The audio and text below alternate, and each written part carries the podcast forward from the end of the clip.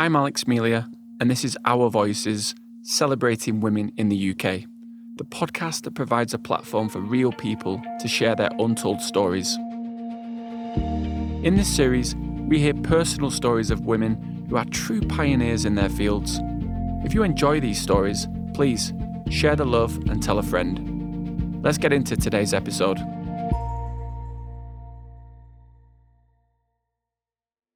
I really was absolutely distraught because I thought if I keep losing it and there's no hearing left, how will I spend the rest of my life in a silent world? Today, we meet Pinky Lilani.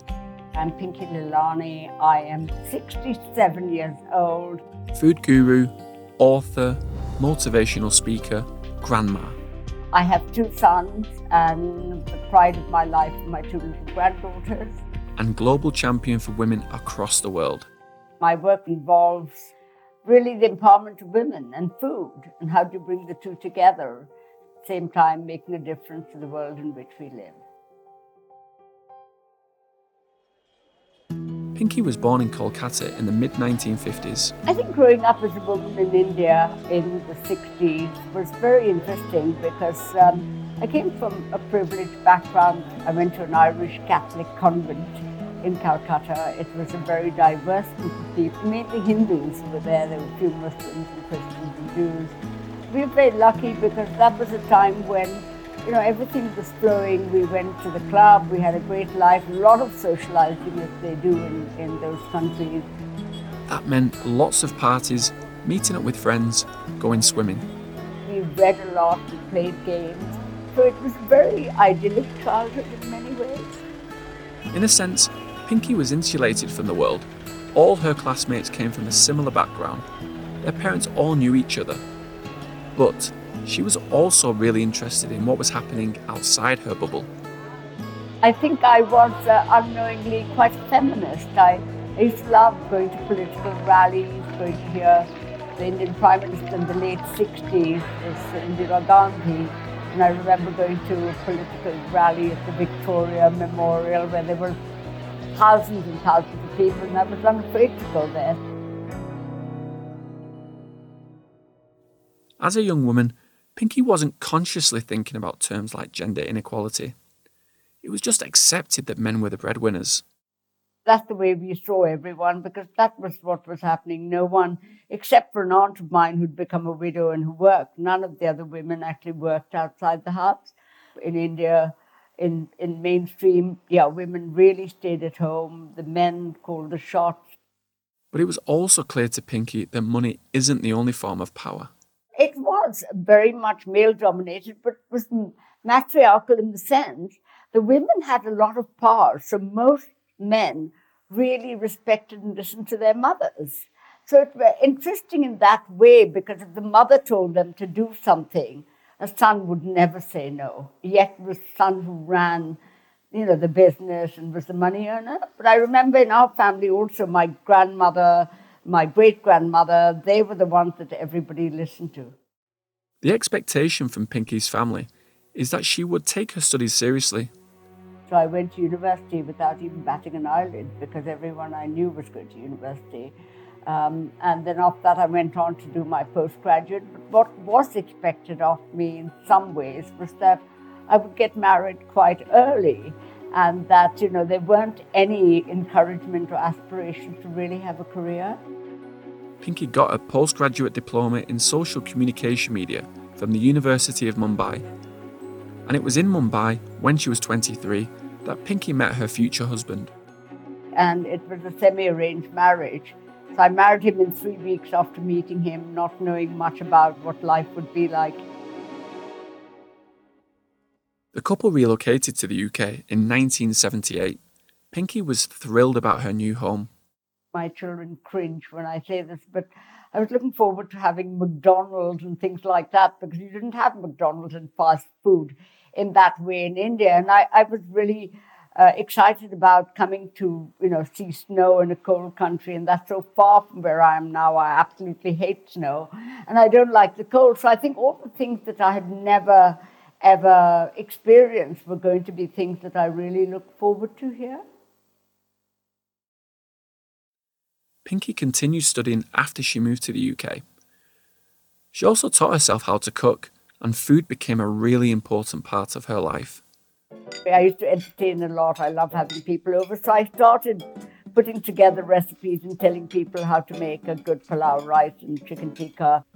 That led Pinky to one of her very first jobs, teaching Indian cookery classes. And I remember them telling me they'd pay me £11 an hour, which I was very excited about because nobody had ever paid me for anything. So I used to go along with my spice box.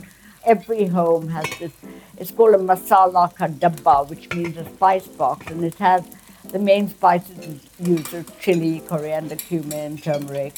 So for two hours every Monday evening, amateur home cooks would learn how to make fragrant curries and rich dals. The classes were also a chance to meet people. I'm a very social person. I love talking. I love hearing stories. I, I'm always curious about people's lives.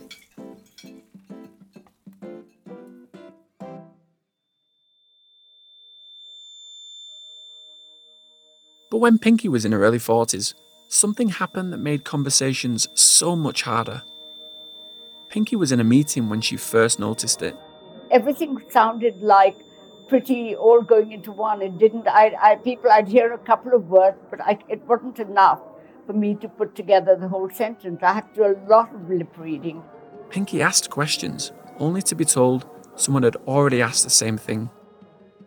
I kind of. Uh, I remember my hearing being terrible, and I was really upset. I was crying because I said, "I can't hear. I can't hear." And, and um, it, it became worse and worse. And the doctor said, "Well, it's never going to come back."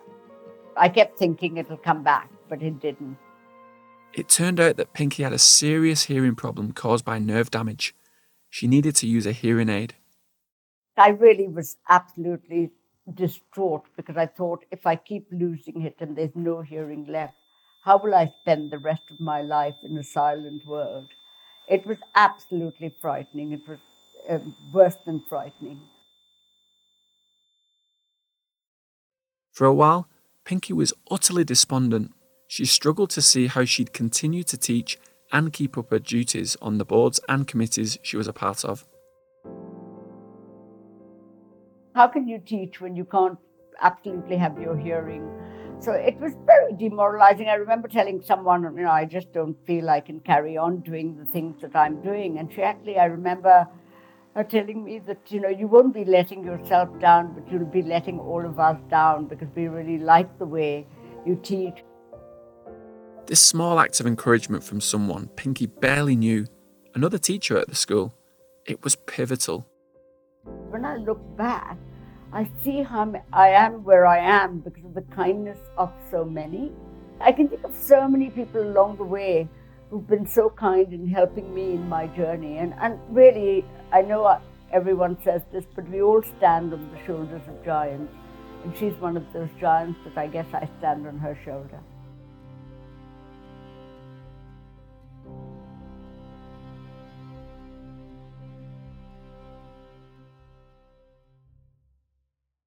With the support of her colleague, Pinky's perspective began to shift. She chose smaller board meetings where it was easier to make out what people were saying, and speaking to students one on one at their cooking stations was manageable. There's so many things I can feel sorry for myself about. I mean, all of us can, but I refuse to let them. And um, I don't want to give up. I always think if something doesn't work, you have to be creative. There must be another way of doing it. And I think you can use everything to a positive advantage. It's, it's the way you're actually going to look at it that's important. And ironically, Pinky's hearing loss actually allowed her to connect with people. People want you to be part of their narrative. And if you tell them about your vulnerabilities, you actually take them with you. So instead of people thinking, oh my God, and laughing at something I've said, they actually became much more compassionate. Pinky's positive outlook was certainly clear to her students. They would come to her classes as much for her stories as for her skills in the kitchen everyone said, Oh, you must write a book. And so then I said, That sounds lovely. Pinky took their advice and wrote a cookbook packed full of recipes and tips. It's called Spice Magic An Indian Culinary Adventure. At first, the book didn't really sell. Pinky would call up booksellers and ask them to stock the book. And they'd ask me, Are you a celebrity? Have you been on television? Are you, you know, why should we kind of buy your book? If only they'd known then that Pinky would eventually go on BBC Radio, be featured in GQ and The Times, give TED Talks. But this was in the early 2000s, well before all that. So without the fame, Pinky had to think outside the box. So I, I rang up a shop and said, if I bring my electric wok and make spicy Bombay potatoes in five minutes in the shop, uh, would you let me sell my book? And I think he saw the desperation in my voice and he, he kind of said, yes, okay, we'll do that. I'll serve some wine too. And I remember going to Tottenham Court Road with my wok and, and plugging it on and making the potatoes and everybody, the smell of garlic and coriander got everyone to come. They saw it was easy. They bought the book, and I thought this is absolutely epic. It was a hit. Pinky took off around the country in her little car with her box of Indian spices and her books. She even began selling spice boxes along with the cookbook, a package deal. I remember going to ASDA uh, one day to speak about leadership. During this talk for staff at ASDA, Pinky casually mentioned she'd love to sell her cookbook and spice box packages at a big supermarket. And you know, they say if you commit yourself, then Providence moves too. So I put the idea out there. And a week later, the buyer from Asda rang up and said, We'd love to talk about buying your cookery book and box. And so they actually ordered 6,000 then. But I have to admit, I had no strategy. I'm just very much like, you know, I get an idea and I'm impatient to implement it like yesterday. Um, whereas when people tell me, what's your business plan? What's your vision? Zero. Pinky's been characteristically humble when she says that. The list of her achievements and the way she's impacted women's lives is almost too long to cover in a podcast episode. So I'll give you some of the highlights. Pinky created the Women of the Future programme, a far reaching initiative that champions women in leadership. She's a trustee and ambassador of plenty of charities, including the Westminster Society, Frank Water, and the Royal Commonwealth Society, and the Tiffany Circle of the Red Cross. And I feel very blessed that you know I've been able to do all the many things and met so many interesting people and and been part of the narrative for so many people's lives. Pinky received an OBE for her services to charity and a CBE for her support of women in business. And you know what really it is? It's about building communities, and I think that's what the Women Future does well. We bring people together and we, we, we let their energy then take them, everyone to another level. And what we're doing is making them believe that I want women to be the best version of themselves. I'm, I, am not saying that they're successful if they are CEO of a company. I think women are successful, anybody's successful if they do what you know they really love, they do it with passion.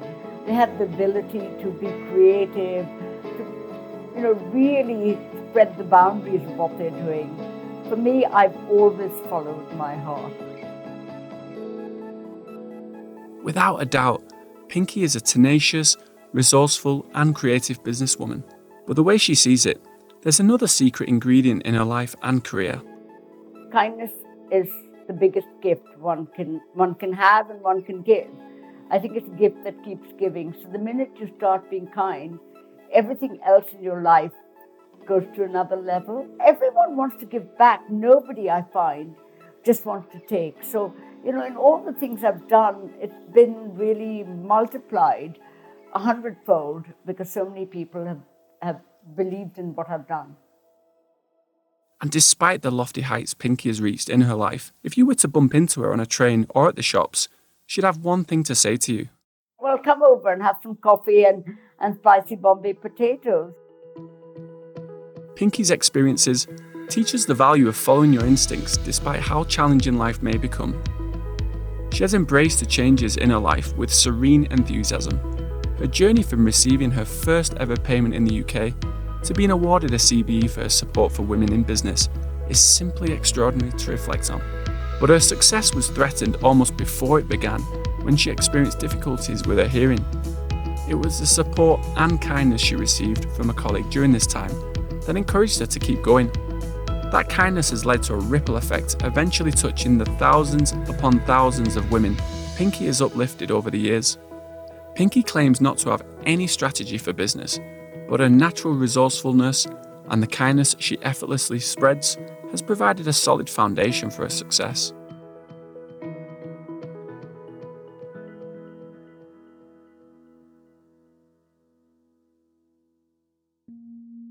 If you want to keep in touch with the show and be the first to find out what's coming up next, go to our website www.ourvoicespodcast.com or follow us on Instagram and Facebook.